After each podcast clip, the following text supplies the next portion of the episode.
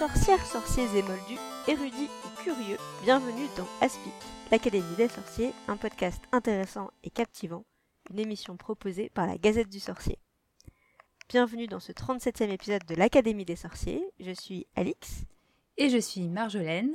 Et aujourd'hui, on introduit un nouveau format avec euh, un invité que les habitués d'Aspic connaissent déjà, puisqu'on accueille à nouveau Floréane. Salut Floréane. Salut. Tu es avec nous pour euh, un nouveau format, comme je disais, euh, qu'on a intitulé les notes de lecture. Euh, puisque euh, de temps en temps, on a envie de, aussi de parler de, de, travaux universitaires, de travaux de, spécialistes euh, qui, bah, malheureusement, ne pourront pas être des invités d'ASPIC puisqu'ils ne sont pas francophones et qu'ils écrivent pas en français. Et, mais bon, nous, comme on a quand même accès à ces, à ces écrits en anglais et qu'on a envie de les partager et de les discuter, on s'est dit, bah voilà, on fait comme tout bon rat bibliothèque, on lit, on prend des notes et après on en discute. Donc euh, c'est le cas pour ce, ces, premiers épisodes des notes de lecture euh, avec euh, le thème du rôle de la nourriture dans la série. Et on a Floriane avec nous, puisqu'en fait, c'est aussi un format qui est inspiré d'une rubrique que tu as lancée il y a quelques temps, qui est donc sur la Gazette d'articles de, écrits, où tu vas chercher des, travaux universitaires pour en faire des petits articles pour rendre tout ça accessible, c'est ça? Ouais, exactement. Bah, du coup, j'ai travaillé euh, sur. Euh, l'idée est toute simple, hein, c'est de regarder un peu ce que les ce que les universitaires sortent sur euh, sur Harry Potter. Il y a il y a des sources très bien faites, hein, comme tout simplement Google Scholar pour trouver pour trouver chercher des articles qui sont faits sur sur Harry Potter. Et donc le premier était sur effectivement une chercheuse américaine dont on va parler aujourd'hui, qui fait sur plusieurs de ses papiers sur sur le rôle de la nourriture dans la saga. Et après, les, un autre aussi que j'ai pu faire euh, récemment sur euh, deux chercheuses qui travaillent sur la discrimination dans, dans la saga. Donc voilà, c'est des sujets euh, sérieux ou moins sérieux, mais en tout cas une analyse de la, de la saga sous, sous le regard universitaire, soit, soit anthropologie, soit sociologie, et sûrement peut-être aussi dans, dans le futur d'autres articles sous, sous des angles différents.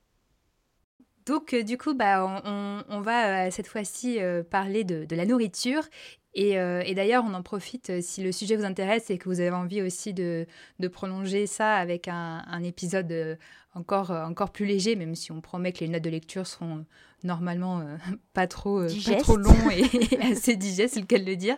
Il y a eu un épisode de, de Salut les sorciers sur, euh, sur la nourriture il y, a, il y a quelques temps. On le mettra en lien dans, dans l'article qui accompagne cet épisode. Mais vous pouvez aussi euh, aller écouter euh, Salut les sorciers pour entendre parler de, de nourriture dans le monde magique. Mais donc aujourd'hui, on va parler donc des travaux de, de Margaret Anne Simonetta, qui est étudiante à Harvard, c'est ça? Ouais, c'est ça. Petite université.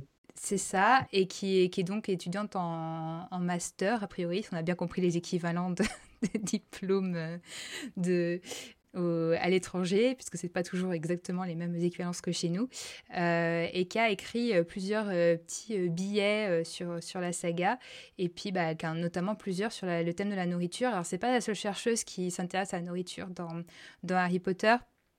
Euh, elle en cite d'ailleurs d'autres travaux dont on va parler.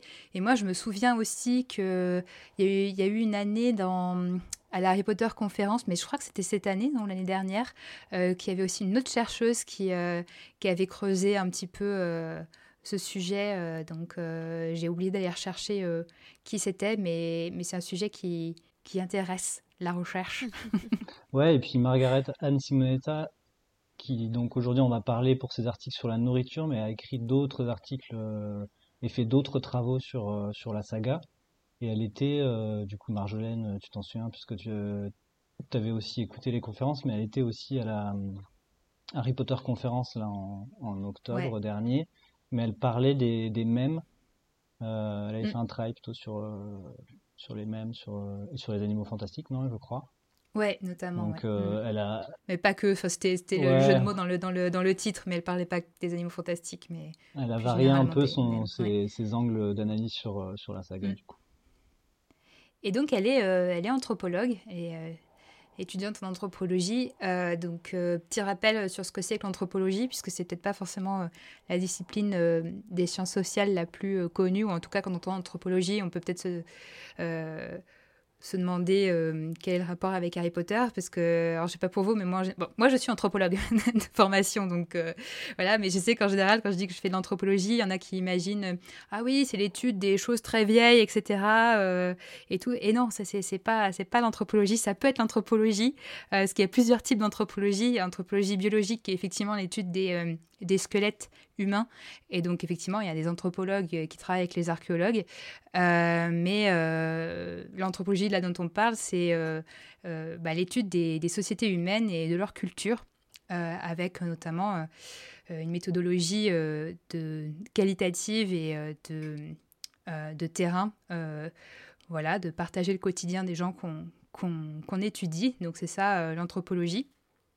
Mais on peut faire aussi de l'anthropologie de la fiction, donc c'est un peu ce qu'elle fait là, euh, d'imaginer, euh, de, prendre en fait euh, la, fiction comme un, comme un terrain anthropologique pour réfléchir vraiment à la culture qui est représentée et puis aux, symboles culturels qui sont liés en, lien avec nos cultures aussi pour étudier tout ça. Donc voilà, moi en tant qu'anthropologue, ça me plaît bien d'aller faire l'anthropologie du monde magique.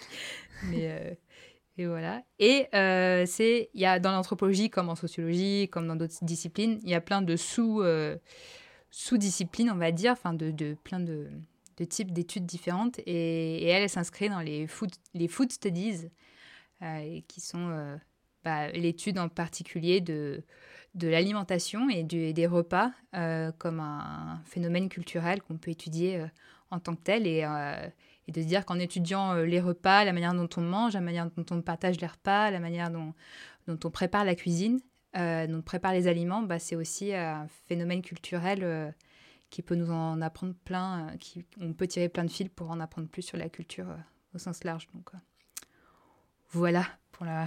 Je sais pas si vous voulez ajouter quelque chose sur les, food, les food studies ou l'anthropologie de l'alimentation, hein, ça peut se dire aussi. c'est pas trop mon domaine, alors je vois pas trop ce que j'irais ajouter dessus. Euh, je dirais beaucoup moins bien que toi.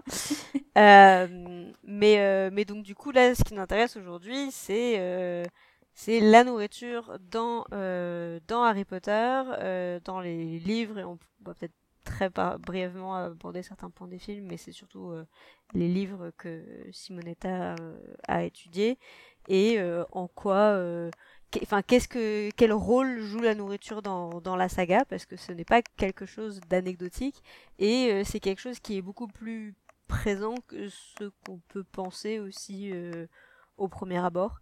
Euh, je, je, pense que ça serait intéressant de faire des statistiques du nombre de d'aliments mentionnés versus le nombre de sortilèges mentionnés. ça, c'est des restes de notre dernier épisode. T'es devenu obsédé par les chiffres depuis notre dernier épisode. Non, j'ai toujours été obsédé par les chiffres. C'est parce que je suis serre d'aigle. la data, la data. Euh... euh... mais du coup, pour euh, parler un peu de l'importance de la nourriture dans Harry Potter, donc euh, déjà, ça fait partie des intentions d'écriture euh, qui ont été annoncées assez clairement par, euh, par Rowling dès le départ, que c'est, euh, ça faisait partie de dans ses sources d'inspiration. Elle citait notamment plusieurs livres pour enfants, dont alors j'ai un doute sur le titre et évidemment je ne l'ai pas noté. Semble que c'est Little White Horse où beaucoup d'enfants sont décrits avec, enfin beaucoup de sandwichs sont décrits avec le contenu exact des sandwichs des enfants. Et c'était quelque chose qui euh, plaisait énormément à Rowling lorsqu'elle était enfant. Et donc ça faisait partie de, des choses qu'elle a gardées en tête en écrivant Harry Potter. C'est que euh, elle, avait, elle avait envie de d'avoir de garder cet, euh, cet, intérêt pour et cette place pour la nourriture dans dans ses livres et contrairement à peut-être qu'on peut penser, la nourriture dans la littérature pour enfants, ça reste quelque chose qui est, euh, extrêmement récurrent et qui a souvent, euh, peut-être plus souvent qu'on le pense, euh, un rôle assez prépondérant. on peut penser à plusieurs contes où ça, la nourriture joue un, rôle clé. Voilà, on l'oublie peut-être, mais euh, bah, le, petit chaperon rouge, la raison pour laquelle le petit chaperon rouge, elle va voir sa grand-mère, c'est parce qu'elle lui emmène euh, sa galette et son petit pot de beurre dans son mhm. panier. Euh, on a la maison de la sorcière dans Hansel et Gretel. on a les livres de Roald Dahl et notamment Charlie et la chocolaterie, où la, la, nourriture est au centre au centre de la saga, notamment les friandises, et parce que c'est une catégorie de nourriture qui est particulièrement présente dans, dans Harry Potter, mais ou aussi Alice au Pays des Merveilles, avec ses, ses, friandises magiques, en plus. qui lui permettent, voilà, de le champignon qui lui permet de grandir et la poisson qui permet de rapetisser, c'est peut-être l'inverse, j'ai un doute, mais ou euh, le, le tea party du chapelier fou, euh, etc. Donc, euh, donc voilà, c'est un élément qui, qui revient très régulièrement. ce qui est intéressant dans Harry Potter, et du coup on va pouvoir en parler plus longuement, c'est que contrairement à beaucoup de classiques pour enfants qui ont été écrits, on va dire, elle est avant, enfin encore sur les périodes ère victorienne ou première moitié du euh, du XXe siècle, euh, la nourriture était souvent associée dans la littérature à une notion de privation, à une notion de, enfin voilà, euh, d'économie. Il y avait vraiment un facteur financier qui était très important.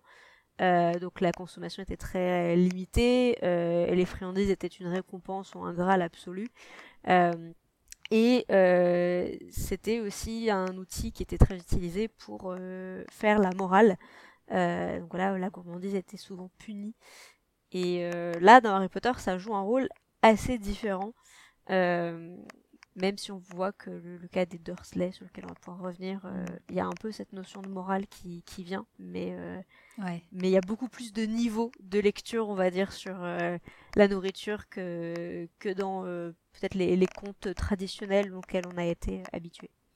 Ouais, bah, du coup, Floriane, euh, dans ton article, tu reprenais un peu aussi, euh, parce que tu es pas mal euh, repris par Simonetta et puis par aussi Clark, donc, qui est cité. Donc, c'est Leisa, Anne Clark qui a réalisé un, un mémoire sur la, nourriture dans, dans, Harry Potter. Dans Harry Potter, ça s'appelle Butterbeer, Cauldron Cake et Fizz, euh, Fizzing with Bees.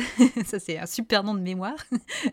et, euh, et qui, euh, qui, qui, qui détaille encore plus tout ce qui est l'usage de la nourriture dans l'intrigue. Dans du coup, tu avais repris ça dans ton article, je crois. Ouais, bah effectivement, l'article se, se divise en plusieurs points. Euh, donc, mais le premier qu'on peut aborder peut-être, euh, c'est euh, c'est son rôle dans la, construction de l'intrigue d'abord. Donc en fait, elle, elle s'appuie pas mal sur Clark et puis sur ses exemples aussi personnels, Simonetta, pour, pour expliquer qu'en fait la nourriture sert dans, dans plusieurs livres Harry Potter à notamment construire l'intrigue du livre euh, construire l'intrigue du livre, faire avancer l'histoire, euh, construire aussi beaucoup les personnages. Euh, et en fait, pour, pour, pour, une, pour une écrivaine, c'est au lieu de bah, au lieu de passer un, deux paragraphes, voilà, à, à dire des choses, à détailler des choses, et ben il y a certains messages qui, qui passent par, par le biais de, de, de, sens un peu cachés, et notamment de, de, par la nourriture. Donc euh, c'est ça qui est intéressant, c'est aussi faire un peu l'économie d'explication euh, de, de, mots euh, pour se servir d'objets comme, comme la nourriture, mais comme, comme d'autres hein, évidemment dans, la, dans, dans, dans, le texte, qui, qui, qui, font passer des messages, qui font passer du sens. donc il y, a, un exemple qu'elle prend, qu'on peut, qu'on peut prendre si vous voulez pour commencer, mais c'est le, le, le, le, le, passage au, dans la chambre des secrets où euh, en fait les pour faire avancer l'intrigue, euh, Ron, et, Harry vont euh, empoisonner, enfin empoisonner, vont mettre de la potion de sommeil en fait dans dans un gâteau et mettre ce gâteau sur le chemin de Crabbe et Goyle. Et, de cette façon-là, les, endormir, les, les empêcher de, d'être présents et pouvoir prendre leur trait grâce au polynectar. Donc en fait, la nourriture est là un moyen dans la, de faire avancer la narration, de faire avancer l'intrigue et euh, qui, qui, qui, voilà qui est euh, qui est tout à fait euh, intéressante. Euh, il y a d'autres exemples dans Le Prince de sang mêlé, c'est euh, on se souvient des, des chocolats aussi empoisonnés. donc, en fait, il y a pas mal. Ouais, enfin, c'est chocolats au, au, au filtre d'amour. Filtre d'amour, ouais, qui vont puis après le et après la le comment la boisson, je sais plus ce que c'était. L'hydromel l'hydromel ouais, empoisonné, de Rose Martha. Ouais. Ouais, il y a, y a, quand même plusieurs fois de, la nourriture qui, qui, cache une potion, en fait. c'est, euh, Et à ce, moment, là en fait, ça construit, euh, c'est ce que dit euh, Simonetta, c'est que ça construit les, les, antagonismes. La nourriture est une façon, dans, dans cette scène-là, entre Crabbe et Goyle sont endormis, par leur, en fait, sont pris au piège par leur gourmandise. C'est une façon de construire l'antagonisme, de dire au lecteur, de le dire de façon subtile, entre guillemets, voilà, ce sont voilà, Crabbe et Goyle sont des antagonistes, euh, Harry Potter et Ron sont les, personnages euh, qui font le bien, qui sont les personnages principaux qui font le bien. Donc c'est euh, une façon de voilà, une façon de, de, construire les personnages et de construire les relations entre les personnages. Ouais, alors c'est marrant parce que du coup c'est la enfin dans le Prince de sang mêlé, c'est Ron qui est qui est, qui est piégé par sa gourmandise, qui pique les chocolats de Harry, mais mais du coup c'est pas Enfin, bon, même si ça, ça contribue à, caractériser Ron comme étant gourmand, mais, mais c'est pas, c'est pas un défaut dans le cas de Ron. Enfin, personne ne se moque de Ron parce qu'il est gourmand. C'est plutôt, ah bah c'est marrant. Il... c'est intéressant parce que c'est quelque chose que les films ont exagéré, justement, la gourmandise de Ron au point de s'en moquer, justement. Hmm. Mais, euh, mais je trouve qu'effectivement, et surtout dans cette scène, notamment dans le, dans le livre, bah, on se moque d'autant moins que de lui que bah il en fait il se retrouve victime de, cette gourmandise et euh, et qui manque de mourir quoi donc euh, mais mais, c'est vrai que c'est traité différemment elle est elle est traitée euh, positivement en fait la, gourmandise de Ron puis il va après toute l'action en fait c'est comment il va être sauvé par le bézoir et comment va prendre mm. comment Harry par son va prendre va prendre soin de lui, va avoir le réflexe de le sauver en, en, ouais, grâce au prince de sang mêlé du coup euh, qui, rappelle à Harry euh, alors que les personnages euh, voilà comme, réflexes. Mm. comme Crabbe, Goyle ou, Dudley bah, sont caractérisés de façon négative grâce à la nourriture par le biais de par le biais de leur mm. de leur gourmandise et, et, par le biais de la, nourriture bah, c'est vrai que là, on renvoie à notre épisode sur la grossophobie. Hein. Je pense que là, c'est ça. on peut difficilement éviter à nouveau le, le sujet, mais mais quand on parle de gourmandise excessive et qui caractérise un, un personnage, c'est vrai que euh, bon, on n'en reviendra pas dessus, on, vous renvoie à l'épisode, mais c'est quand même quelque chose qui est, euh, qui est, très, qui est très marquant aussi dans l'écriture de, de Rowling. Quoi. Parce qu'en fait, elle, elle, elle, est presque, elle va presque trop loin dans sa caractérisation. Ah bah oui, au, bah, pas presque, au point de, de, bah de, parfois, et il y a, a d'autres exemples un peu plus tard pour lesquels on pourra revenir, mais au point de, de de basculer dans la dans la grossophobie ou dans la mais sur Hagrid et aussi sur Crabbe et Goyle hein, on peut enfin le, film est allé, allé dans ce sens-là aussi mais ce qui est intéressant c'est qu'effectivement euh, comme on disait euh, dans le cas de Ron on n'est pas dans une description négative euh, pas du tout et mais la gourmandise pour le sucré elle est pas est pas négative c'est vrai que c'est ça tu vois tu, tu, mentionnais tout à l'heure les exemples dans dans le les, les contes euh, où, voilà, c'est toujours euh, les sucreries, c'est souvent un piège. C'est un peu euh, le piège pour attraper les enfants. Et, là, c'est pas les gens. Enfin, il n'y a pas que les enfants aussi qui aiment le sucre. Il y en a, Dumbledore qui est, qui est, vraiment décrit comme un bec sucré, enfin qui est vraiment très friand de, voilà. Alors ça, ça, joue sur son côté ah c'est le grand sage mais qui aime les bonbons quoi. Donc c'est le côté un petit peu euh, un petit peu, de... ouais, qui se prend pas trop au sérieux. Voilà il est hyper euh, hyper respecté mais en même temps il a ce côté un peu farceur un peu marrant euh, et puis bah il aime les bonbons donc ça, ajoute ce côté là ce côté enfantin, même chez les grands sages. Les, les, les, plus grands sages ont gardé leur âme d'enfant et aiment encore les bonbons. Donc il y, a un peu ça parce que je trouvais particulièrement intéressant dans les travaux de Clark aussi euh, sur le rôle de la nourriture, c'est euh, l'idée que euh, la nourriture dans Harry Potter est vraiment aussi utilisée comme un moyen de faire un pont entre le monde réel et le monde magique.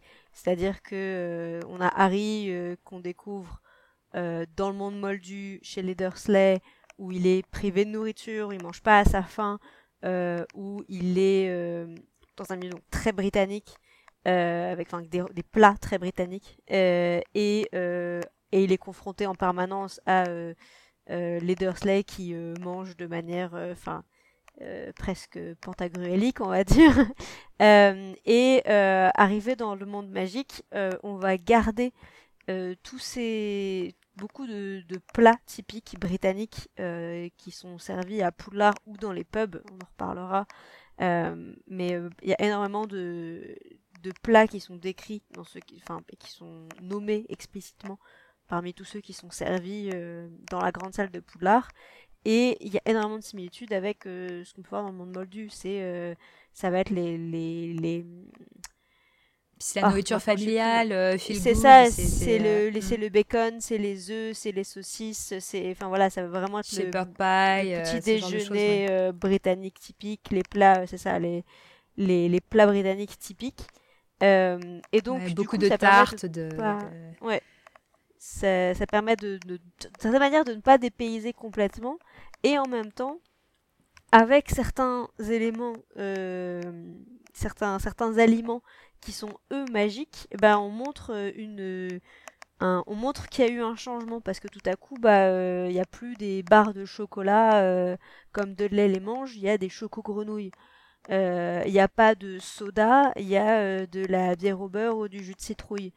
Et, et du coup, ça, ça permet de montrer que, c'est presque comme ce à quoi il était habitué, mais en même temps, bah il y a quand même cette petite touche de, de magie qui montre qu'on n'est pas tout à fait dans le même monde, qu'on ne mange pas tout à fait la même chose.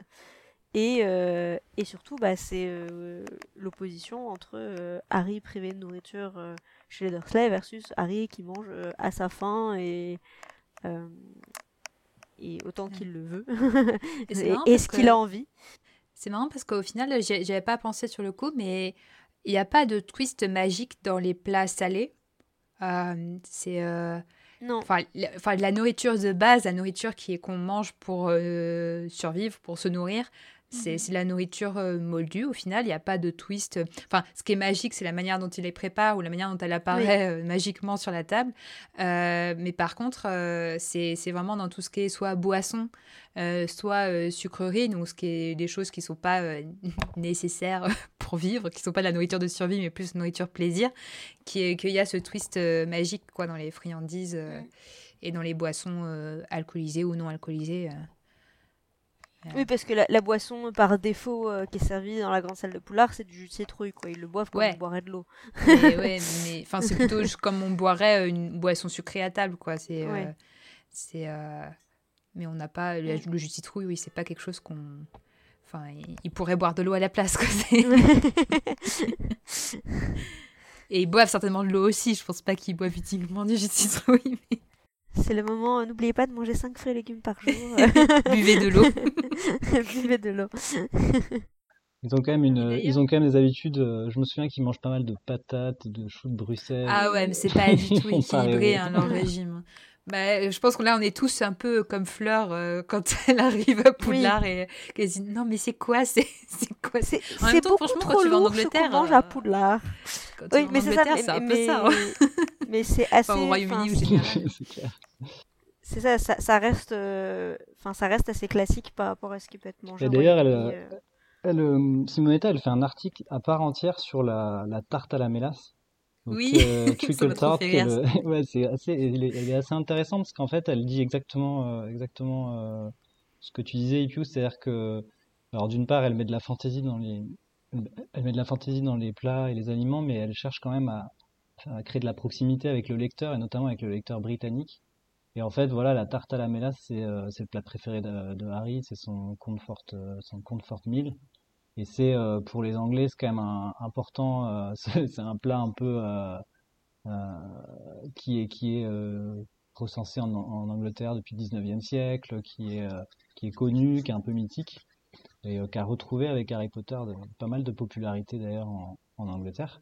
Et voilà, c'est aussi c'est une manière de tisser un lien avec avec les lecteurs, avec le fandom et qui ensuite a repris les recettes de tarte à la mélasse, etc publié sur Internet. Euh, c'est intéressant. On va en reparler, je pense, des liens avec le fandom. Mais, euh, c'était marrant parce que quand elle parlait. Non, je, garde la note pour plus tard, mais euh, on parlera du lien avec le fandom. Mais, mais c'est vrai que c'est très britannique et je pense pas qu'en en France, on, on était tant que ça à tester la, tarte à la mélasse. Ah, moi, c'est un truc qui m'a fasciné hein, personnellement en lisant. bah ouais, j'avais envie de savoir. Je savais mais pas ce que c'était. Dès que j'ai cherché, que j'ai regardé, je c'est bizarre. Moi, j'imaginais une tarte tatin, j'avoue, je. J'avais ça en tête. Je pense que c'est. Ouais. c'est peut-être un peu la, mm. tarte à la mélasse, c'est peut-être un peu le pendant britannique euh, en termes de fierté nationale de tarte tatin ou de... je sais pas.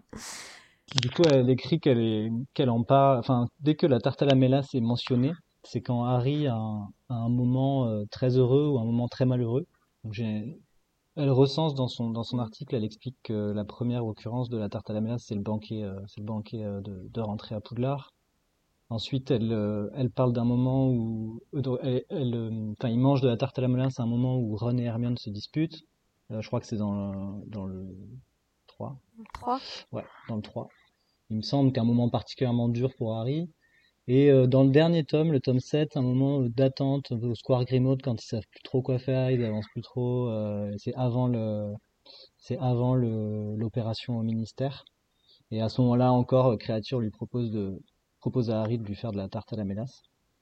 En fait, c'est juste pour dire que cette, euh, cette fameuse tarte, elle, arrive toujours dans, dans, le récit à un moment où, où, le lecteur est particulièrement en empathie avec, euh, avec Harry, que ce soit positif ou négatif, mais ouais, c'est un symbole quoi, que la nourriture est, euh, est, est aussi un, un, moyen voilà, de, de, faire, de mettre en relief cette empathie en fait, entre le, le lecteur et, le personnage.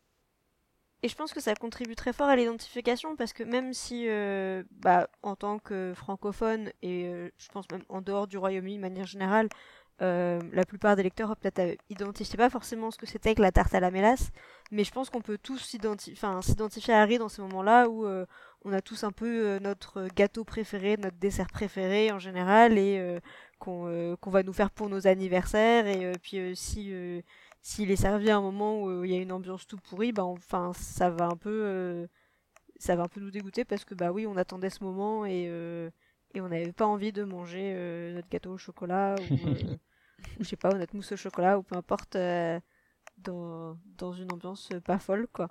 Et, et je pense que c'est super important pour l'identification à nouveau ouais, et enfin ça fait partie ouais, des caractéristiques je trouve au niveau de enfin sur la définition, enfin sur l'écriture des personnages d'enfants, où, je trouve que c'est particulièrement réaliste. Mais qui est très malin, quoi, parce que voilà, encore une fois, au lieu de, au lieu d'écrire, euh, enfin de, de créer euh, cette empathie, cette proximité, cette identification, euh, je sais pas, mm. par des tonnes de mots, des explications et tout, bah là, c'est Rowling est assez maligne là-dessus, en, par la nourriture, mm. en créant ce, ce pont, en créant ce lien avec le lecteur, encore une fois en construisant son, son, intrigue, les émotions que procure son, son récit. Bah, à part des symboles tout bêtes comme la nourriture, comme une tarte comme ça, c'est très fort. Et, et autre, euh, enfin toujours dans le même objectif euh, de, créer euh, bah, une sorte d'empathie aussi, mais de manière un peu plus sociale, un peu plus subtile, c'est bah, justement d'utiliser la nourriture comme marqueur social. Alors là, c'est vraiment de plus ouais, l'analyse anthropologique slash sociologique.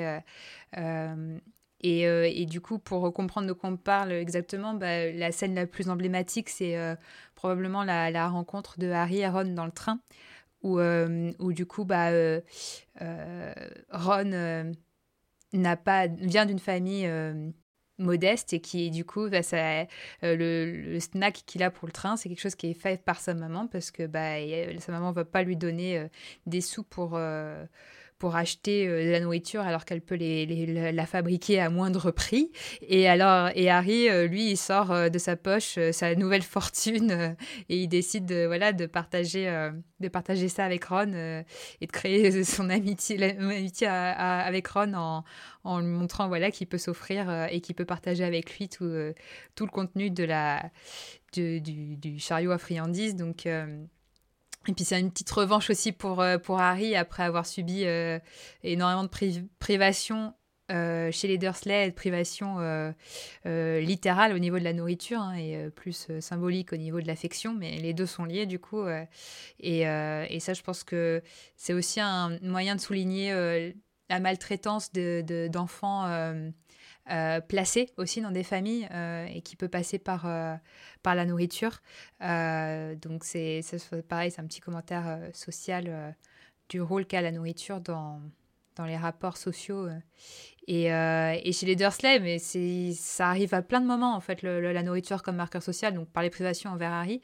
Mais aussi, moi, j'ai pensé sur le repas que c'était signalé dans les travaux. J'ai pas tout, tout lu l'article, le, le, le, mémoire de Clark, mais moi j'ai pensé à Pétunia aussi qui prépare le gâteau pour les Mason dans, dans la chambre des secrets et où vraiment c'est c'est pour elle prépare un gâteau très élaboré euh, pour impressionner euh, voilà les, les, les alors je sais plus si c'est les des clients de oui c'est quel rapport entre euh, bah en fait il est enfin ils, espèrent, euh, Vernon espère décrocher une grosse commande de perceuse. ça, hein. Parce que du coup, enfin voilà, ça lui ferait un gros contrat et tout, enfin, il toucherait, euh, on suppose, une grosse prime dessus et euh, ça lui permettrait d'acheter sa, sa, résidence secondaire à Majorque. c'est ça, c'est ça l'objectif du dîner. Donc là, on peut pas faire plus, plus, voilà, marqueur social que ça. Bah, mm. puis c'est quelque chose d'assez, bah, classique hein, dans nos, dans nos sociétés occidentale euh, peut-être moins en France, on le fait peut-être un peu moins, on va plus, on va sortir au restaurant euh, pour ce type d'occasion, mais euh, de recevoir chez soi et de, montrer, voilà, d'impressionner par le repas enfin de recevoir pour raison professionnelle chez soi et de, mmh d'impressionner par le repas, c'est quelque chose. Euh, c'est là, c'est c'est un sujet en soi, par exemple pour l'anthropologie, d'étudier ça. Donc euh, c'est intéressant qu'elle l'utilise dans, dans, dans, la saga là pour définir. Euh, c'est exactement, euh, c'est un symbole parfait. En plus, Harry le, enfin Dobby du coup, mais le gâteau explose comme comme comme une, une frontière. Enfin là, c'est une frontière que les Dursley enfin une privation, une frontière euh, que les, les, Dursley ont construit tout, le long de, tout au long de ces années avec Harry. Là, c'est vraiment la soirée où il y a un gâteau de fête, il est exclu de la soirée et puis paf, explose à leur tête. Comme, euh, comme Harry est en train de. C'est le soir de son anniversaire. Le soir de son anniversaire. Ouais, c'est ça, c'est ça. Il y a un gâteau le soir de son anniversaire qui n'est pas pour lui et euh, personne personne s'embête et à, à, lui souhaiter son anniversaire il doit faire littéralement euh, faire comme s'il n'existait pas. Enfin, c'est ce qui lui est demandé. Et, euh, et c'est vrai que c'est quelque chose qui est signalé plusieurs fois dans, les, euh, dans le mémoire de Clark, c'est la symbolique du gâteau d'anniversaire ah qui, qui est très très forte et qui est très intéressante sur effectivement où c'est un c'est une marque d'affection, c'est c'est quelque chose de simple mais qui se partage et qui montre à la fois enfin voilà le temps passé, il y a une notion de transmission euh, et, euh, et puis il y a le moment de, de, partage, au moment de la dégustation du, du gâteau. Et, euh, et ça, c'est quelque chose qui, qui est complètement refusé à Harry pendant qu'il est chez les, les Dursley. là où on voit le, enfin, le livre, il s'ouvre, enfin, sortir le premier chapitre, mais sur l'anniversaire de Dudley, où il a le droit à toute la nourriture qui est du monde et on, il, on lui resserre des glaces parce que la première est pas assez grande, etc. Et euh, au contraire, euh, Harry, il est complètement coupé de ça. Et on peut supposer qu'il a eu peut-être un gâteau euh, pour ses un an avant le décès de ses parents, mais du coup, c'est une scène qu'on voit pas. Mais et finalement, du coup, son premier gâteau d'anniversaire, bah, ça vient de Hagrid, c'est le monde magique, et c'est un lien très fort qui se crée aussi à ce moment-là par la nourriture, parce que Hagrid, qui connaît pas Harry, enfin voilà, bon, il l'a a sorti des décombres quand il était tout petit, mais il l'a pas revu depuis dix ans. Et euh, bah, il sait qu'il arrive à son anniversaire et donc il pense quand même à lui faire un gâteau alors que on sait par la suite que Hagrid c'est pas la personne euh, la moins distraite euh, du monde magique quoi. Le gâteau était quand même un peu écrasé quoi. Je Oui, pas non plus il parfait, oui, hein. mais mais mais, du coup c'est un, symbole super fort de, de se dire que enfin voilà quelqu'un qui l'a pas vu depuis dix ans fait fait ce geste aussi et mm. crée un lien très fort d'emblée avec, avec Harry. Euh, là où sa famille euh, d'adoption, euh, enfin au sens vraiment très enfin théorique du terme, n'a jamais fait le moindre effort dans cette direction. Quoi. Ouais, mais c'est il y, a toute une symbolique, là j'y pense en même temps parce qu'on avait parlé des elfes de maison, mais je voulais parler des elfes de maison, mais il y, a une symbolique, on pourrait faire tout un chapitre, un article dessus, sur la préparation de la nourriture et tout le, le panel de, encore une fois, d'analyse anthropologique de qui prépare la nourriture, euh, qu'est-ce que ça veut dire, etc. Et il y a à la fois la préparation de la nourriture par les figures maternelles, euh, que ce soit positif ou négatif, parce qu'on a parlé de, Pétunia qui, euh, qui, fait, qui, qui est dans les extrêmes, soit voilà, en surnourrissant son fils, soit en privant son neveu, soit en faisant quelque chose de très futile, on va dire, pour les, pour les Mason, juste de la, de la, c'est de la poudre aux yeux. Voilà ce que j'allais dire. Je sais pas si c'est de la poudre aux yeux, mais c'est pour impressionner. C'est pas du tout euh, euh, pour euh, faire plaisir entre guillemets, comme on peut imaginer une maman faire faire plaisir à, à une tablée, comme le fait Molly, puisque c'est une des autres personnes qu'on voit beaucoup faire la, la cuisine, c'est Molly, mais plutôt dans le dans cette dans cette image de voilà de mère euh, nourricière idéale quoi. C'est un peu aussi cette euh, enfin pas caricature mais euh, archétype là et on a enfin on a Hagrid qui est aussi une rôle mm. une figure maternelle aussi par le fait qu'elle fait qui fait des, des, gâteaux qui sont pas bons mais il fait des gâteaux quand même. Donc il y a, y, a, y a ça aussi puisqu'il y a ces fameux biscuits immangeables hein, qui... Mais a priori, le gâteau d'anniversaire, il est bon quand même. Oui, oui, oui. Bah oui euh, mais, mais voilà. C'est vrai que l'intégration de. préparer de la nourriture. L'intégration de, de, Harry dans le monde des sorciers, en fait, elle passe vraiment complètement par la nourriture. Parce que là, on, donc on a parlé de la scène de Harry et Ron dans le train.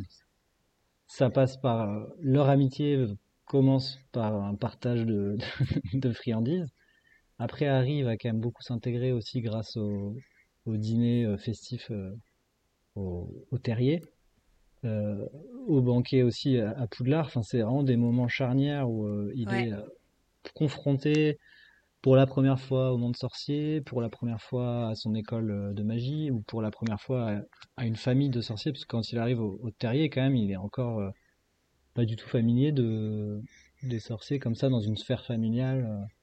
Et en fait, à chaque fois, c'est vrai que la nourriture est un facteur d'intégration pour lui. Ouais, mais pour finir sur, euh, parce que j'ai pas fini du coup sur ah, ceux qui font la nourriture, parce qu'il y avait quand même euh, le point euh, beaucoup plus critique presque, qui sont les elfes de maison. puisque c'est eux qui font la nourriture à Poudlard et on s'en rend compte assez tard, hein, puisqu'on c'est que dans le tome 4 qu'on se rend compte qui, qui cuisine ces festins incroyables. On se rend compte que c'est des esclaves qui cuisinent pour, pour le château. Et, euh, et, donc euh, ça encore une fois c'est bah c'est ça rappelle euh, ça rappelle une réalité sociale de, de l'époque de l'esclavage et du et de et puis plus sans parler d'esclavage aussi de la de la domesticité tout simplement du fait que la tâche de préparer la nourriture c'est une tâche de domestique c'est une tâche de subalterne et, et donc pour pour la classe pour la classe supérieure. Donc ça encore, c'est encore un, un, marqueur social euh, fort de qui fait la nourriture euh, et un marqueur de classe aussi. Donc euh, voilà, c'était pour boucler la boucle de qui fait la nourriture. C'est pas que les mamans, c'est aussi les, les, esclaves et les domestiques. Donc, Et on peut imaginer par exemple enfin, que chez les Malfoy, c'est pas Narcissa qui cuisine par exemple. Oui, bah, euh, c'était sans doute euh, Dobby, en tout cas, au moment où il était euh, bah employé chez mm. eux, et puis on peut imaginer d'autres elfes de maison. Et là, pareil, Simonetta, elle a donc écrit un article, ça s'appelle The Enslaved Kitchen, donc la, mm-hmm. la, cuisine esclavagisée, je crois, on peut dire, traduire comme ça à peu près. Ouais. Mais celui-là, pour le coup, vraiment, je le, je le recommande aux auditeurs parce qu'il est, il est intéressant. Surtout que Simonetta, à la fin, je trouve, prend, prend quand même parti en, en, disant que tout, tout, ce qui se passe dans le tome 4 euh, autour des, des elfes de maison, euh, il y a quand même une grande place qui est faite dans le récit à cette histoire de, servitude, euh, d'esclavagisme. Euh, et l'initiative de, de, Hermione euh, de créer une, association de défense des droits des elfes de maison.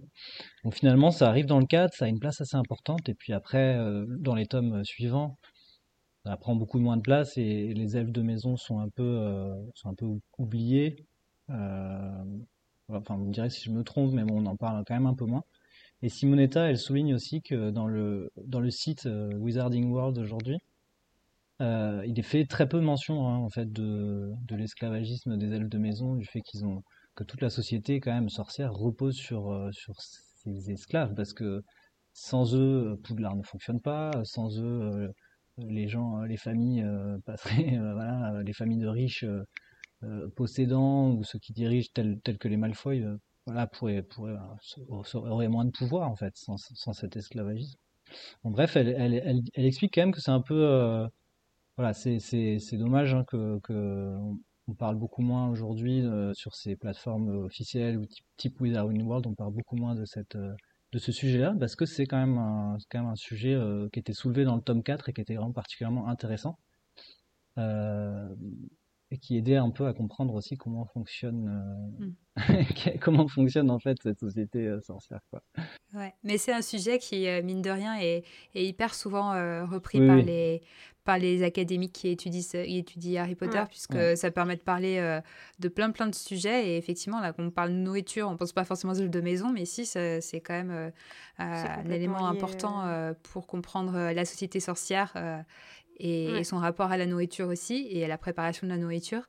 Et, euh, ça permet de parler de plein d'autres sujets. Hein. On, a, on, a mentionné dans, dans plein d'autres euh, épisodes, mais, euh, mais c'est intéressant de voir ce décalage entre toutes les discussions qu'on peut avoir sur les œuvres de maison, alors qu'effectivement, ils, sont, ils sont loin d'être au centre de toutes les intrigues. et ils ont, c'est vraiment dans le 4 qui sont le plus mis en avant. quoi.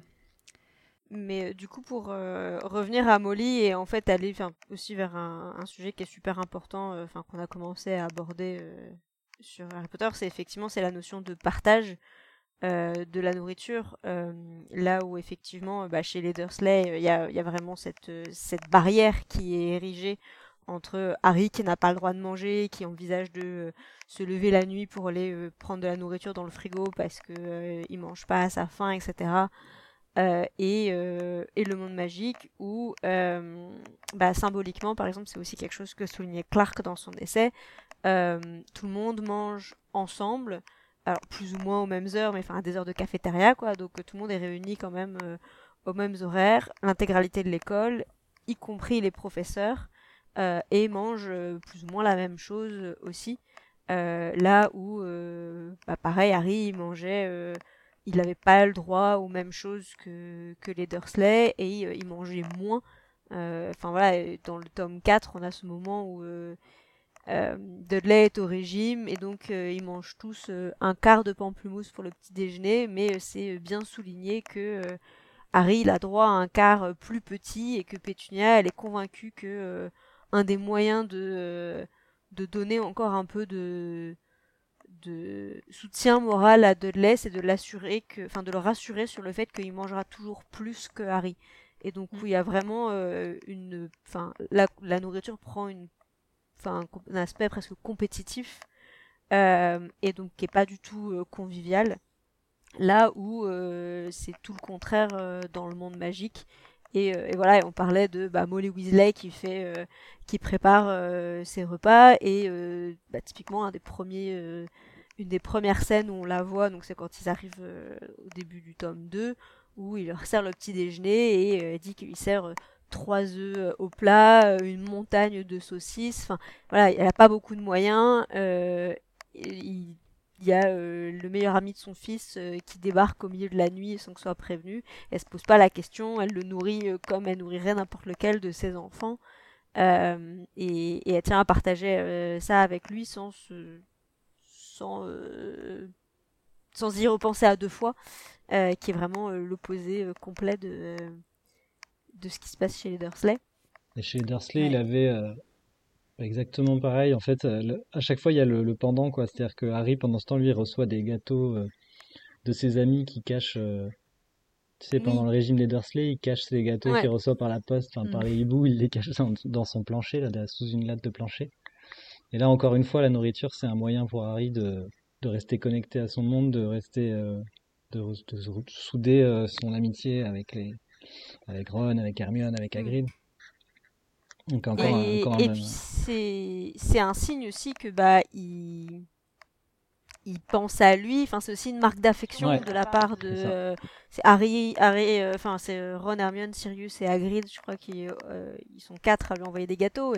Et, euh, et, c'est une grosse marque d'affection et d'autant plus je trouve euh, bah voilà quand on pense à euh, Sirius qui est en fuite et bah, il a pris la peine de sans doute acheter un gâteau quelque part et de le faire envoyer à son neveu et, et donc c'est un lien qui est, qui est très fort là où bah on, parlait de la situation un peu voilà, financière des Weasley où ils n'ont pas beaucoup de moyens et se posent pas la question de nourrir Harry.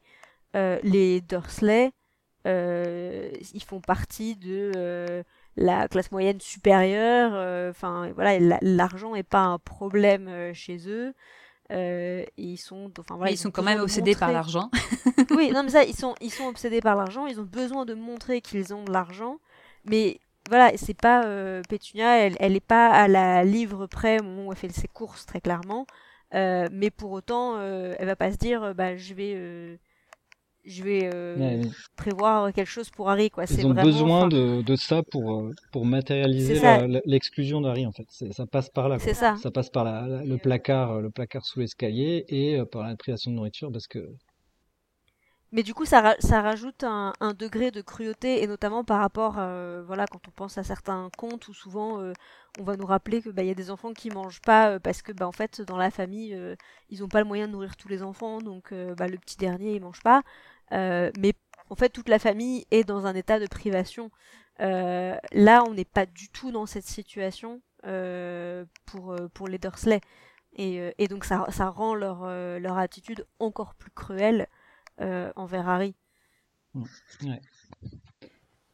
pour venir à, à l'importance du partage du repas, donc c'est donc ce qu'on appelle la commensalité, c'est c'est toutes les règles en fait de manger ensemble, ce que ça veut dire, etc. Euh, euh, qui mange en premier. Enfin, il peut y avoir plein de, plein de choses derrière la commensalité, mais euh, c'est un des gros sujets quand on parle de, de, nourriture.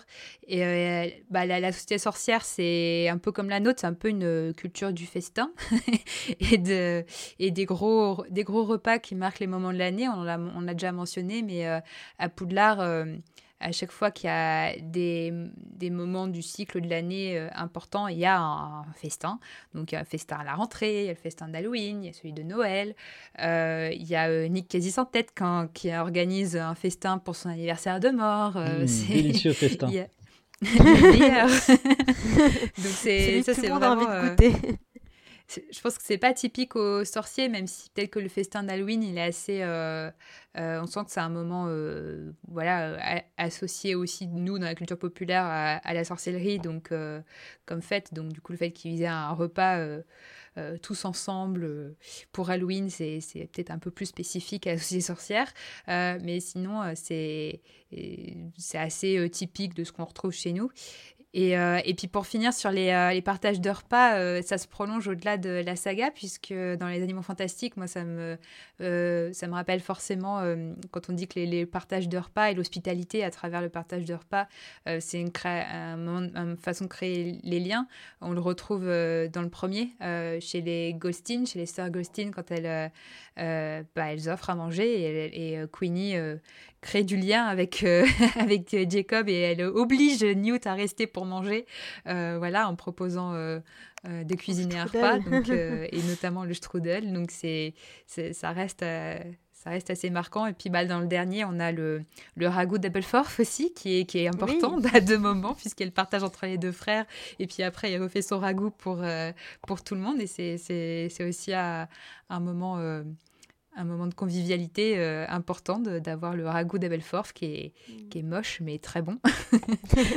du coup, c'est vrai que les pains au chocolat de Nicolas Flamel euh, dans le 2 manquent vraiment en fait. Mais oui, on aurait dû avoir une scène à la fin du, du 2 où, euh, pour réconforter tout le monde après le drame de la fin de, des crimes de Grindelwald, Nicolas Flamel devait apporter des, des croissants à, à, tout le monde, donc ça manque. ça, ça manque vraiment pour l'analyse. Euh, je propose qu'on passe euh, rapidement au dernier thème, euh, thème qu'on voulait explorer, c'est le lien avec le fandom. Puisque, puisque quand même, c'est aussi la passerelle qu'on disait, c'est une passerelle qu'on continue à entretenir en tant que fan, puisqu'on a envie de, de, se plonger dans l'univers euh, avec tous nos sens, et notamment le goût. On a envie de goûter euh, les mêmes choses que mangent les, les personnages.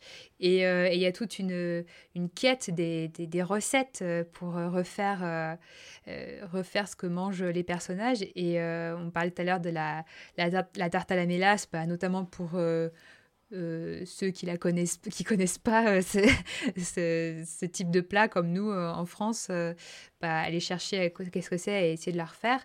Puis il y a la fameuse bière au beurre. Je pense que s'il y a bien une recette emblématique, une quête de recettes et de création de recettes emblématiques du fandom Harry Potter, c'est recréer la bière au beurre et, et, euh, et, toutes les, les, variantes possibles et imaginables pour essayer de faire un truc buvable.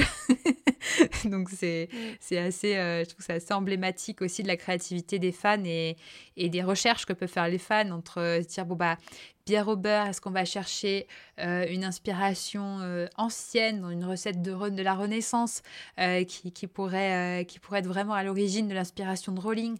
Ou est-ce qu'on va plutôt s'inspirer de, la manière dont c'est décrit dans, dans les pages pour, pour retrouver le goût qui est décrit, même si on a on ne sait pas exactement quel goût ça a, on sait juste l'effet que ça fait euh, à ceux qui en boivent. Donc il faut essayer de retrouver cet effet-là, quitte à s'éloigner de bière et beurre qu'il y a dans le, dans le titre, puisque ça va clairement, pour ceux qui ont essayé de mettre ça ensemble, bah, le euh, regrette. c'est ça. Et, euh, mais du coup, je trouve que c'est hyper intéressant. Il y aurait tout un, un mm. cas d'école à faire sur le, le, goût, la recherche du goût à partir des pages et et qu'est-ce qu'on privilégie entre la fidélité à, au mot ou la fidélité à, à l'esprit, avec des fois des recettes qui ont ni bière ni beurre dedans, mais, euh, mais on considère que c'est, le goût euh, qui prime, parce que par exemple, ce qu'on boit au studio tour, il n'y a ni bière ni beurre dedans, hein, je ne crois pas en tout cas. Mais du coup, ce que, ce que je trouve intéressant, c'est justement euh, dans la cadre de la création des parcs universels, où il y a une recréation du coup du de Préolard et euh, du chemin de traverse euh, à Orlando. Euh, il y a des plusieurs points de restauration et avec justement beaucoup de nourriture magique qui, qui est vendue et dont la bière au où il y a plusieurs recettes différentes qui sont qui sont proposées, le jus de citrouille, les dragées surprises, les chocos grenouilles, etc. Et où il y a vraiment du coup une volonté de recréer en fait c'est c'est tous ces enfin c'est pas vraiment des plats mais du coup tous ces aliments en tout cas euh, magiques qui sont décrits et les rendre accessibles. Et euh, c'est quelque chose que Clark faisait remarquer dans son essai et que je trouvais intéressant c'est que parce enfin la nourriture contrairement à un sort ou une potion bah, c'est quelque chose qui peut être reproduit. Et du coup euh, ça crée aussi un lien fort entre le lecteur et, et l'œuvre qu'il apprécie et dans la qu'il a envie de continuer à faire vivre parce que euh, c'est quelque chose qui, qui est accessible, euh, qui est réalisable et mm, et enfin et qui est ludique, c'est ludique aussi. Oui, c'est ça. C'est ludique, ça, c'est quelque chose qui peut être euh, fait de manière assez facile aussi, comme vous savez, quand on fait les recettes chez soi, ça se partage. Et, et je trouve que c'est intéressant aussi de voir que justement dans les parcs universels, bah, il y a beaucoup de euh, de restaurants, enfin de pubs qui ont été recréés justement. Enfin, ça tient un, un rôle important, euh, soit le chaudron baveur, euh, les glaces de Florian Fortarome, euh, les trois balais euh, après Olar, etc. qui sont des lieux aussi extrêmement importants. Enfin, voilà, on, on va peut-être pas détailler parce qu'on va peut-être manquer de temps, mais c'est voilà, le chaudron baveur, c'est une porte d'entrée dans le monde magique. le la, les la nourriture, les friandises de chez Honeydew, c'est la bière au beurre, c'est ce qui fait rêver le plus Harry quand il veut pas se rendre à Préolard, et c'est ça que ses amis vont lui ramener euh, quand, euh, quand il peut pas s'y rendre en troisième année. Et, et du coup, c'est aussi, euh, bah, aussi avec ça, clairement, tête que ça a été euh, conçu dans l'expérience de fan, c'est vraiment bah, rendre, rendre accessible quelque chose qui est à la fois très simple, euh, voilà, parce que partager de la nourriture, c'est un geste très simple, mais très universel. Euh, mais universel, ouais. C'est ça. C'est ça, qui marche bien avec la nourriture et tout ce qu'on, ça résume un peu tout ce qu'on a dit euh, pendant l'épisode, quoi. Mais c'est que en fait, c'est comme ça parle à tout le monde. Tout le monde a besoin de manger, tout le monde est inspiré par la nourriture. En fait, tu, du coup, c'est un canal pour faire, voilà, pour faire passer différents messages et aussi pour réunir les gens, rassembler les gens, qui est efficace. Mais du coup, c'est aussi un gros enjeu d'accessibilité. Là, on peut mentionner, euh, euh, on peut mentionner les, luttes d'une association comme Protego, euh, qui, la Protego Foundation, qui, qui a permis à alerter sur le manque de produits véganes, par exemple, dans mm. les produits officiels, etc. Et qui réussit maintenant, enfin, qui a réussi à, à faire apparaître la, bah, la bière au beurre, la version vegan de la bière au beurre. et puis pareil aussi de lutter aussi sur toutes les, les questions d'éthique autour de la nourriture. Ça, c'est un gros sujet au niveau du, d'une certaine part du, du fandom. Donc, donc c'est c'est notamment une le part à part entière, chocolat, euh, chocolat le chocolat des chocolats grenouilles mm. qui est devenu fair trade suite à l'action des fans. C'est ça. C'était quand même un mm. symbole fort. Ouais, donc c'est, c'est encore une fois, c'est, encore symptomatique de, de, de, plein, plein de manières de, de s'impliquer dans, dans, le fandom, que ce soit à travers euh, se faire plaisir, euh, militer, euh, faire parler de sujets importants. Donc c'est, la nourriture, ça permet de parler de plein de choses. Mais parce que justement, ça parle à tous et donc c'est facile de sensibiliser les gens à travers quelque chose qu'ils ont tous expérimenté une fois dans leur vie. Euh, en tant qu'être humain, tu as forcément mangé à un moment. Normalement, euh, oui. Voilà, euh, d'une manière ou d'une autre. donc, donc du coup, ça facilite aussi le, bah, comme on disait, l'universalité. De... Et si vous voulez des bonnes recettes, vous allez sur la page cuisine de la Gazette. Vous pourrez voir le, la bolognaise de Molly, la bière au beurre alcoolisée bien sûr, une recette de sardanapale au pourceau des piqûres. Là, je remonte à des articles qui sont vraiment vieux, mais ça... c'est excellent. Et franchement, c'est une recette de glace à la bière au beurre, il me semble, si ah, ouais. ça reflète euh, ce qu'on a dit. Faudrait qu'on essaye de faire le ragoût de, de Double Forth. Faudrait qu'on ah trouve une recette. bah, s'il y, y, y, a des auditeurs euh, ou des auditrices qui, qui, euh, qui, qui, veulent créer euh, des recettes pour nous, n'hésitez pas. On, on est à nous rejoindre. On va faire un concours en fait. La meilleure recette de ragoût. Ah, avec dégustation par contre. Hein. on lance l'idée. Bah, merci beaucoup, euh, Floriane, pour euh, nous avoir rejoints pour cet épisode. Euh, c'était un prétexte, hein, ces lectures que tu nous as, partagées euh, pour, pour parler d'un sujet sur lequel on pourra revenir et on reviendra certainement à travers peut-être d'autres angles si on a des spécialistes. Pourquoi pas, si dans nos auditeurs, auditrices, il y a des diététiciens, des diététiciennes qui veulent venir pour nous parler de, de leur vision du régime des des, euh, des sorciers et qu'est-ce qu'ils en pensent. Euh, ça peut être intéressant. On en avait parlé dans l'épisode sur la médecine, d'ailleurs, je crois. Euh, donc, on vous renvoie aussi à cet épisode sur, sur cette question-là. encore une fois, message de santé publique mangez 5 fruits et légumes par jour, buvez de l'eau. et jouez au Quidditch. Faites-vous plaisir avec modération. et, euh, et, puis bah, sinon, vous pouvez, euh, vous pouvez retrouver tous les autres épisodes qu'on a cités et euh, évidemment aussi les autres podcasts de la Gazette sur, sur la page Studio Gazette sur Facebook et sur Studio underscore Gazette sur Instagram et Studio Gazette sur Twitter. Et puis on remercie aussi Salem pour le graphisme et Caligula qui a fait le générique. N'hésitez pas aussi à venir euh, échanger avec nous sur le Discord de la Gazette du Sorcier, le kiosque des sorciers, euh, où euh, les épisodes sont aussi relayés et on est assez présente avec Marjolaine. Donc si vous avez des questions suite aux épisodes, ça peut être un endroit sympa pour en discuter.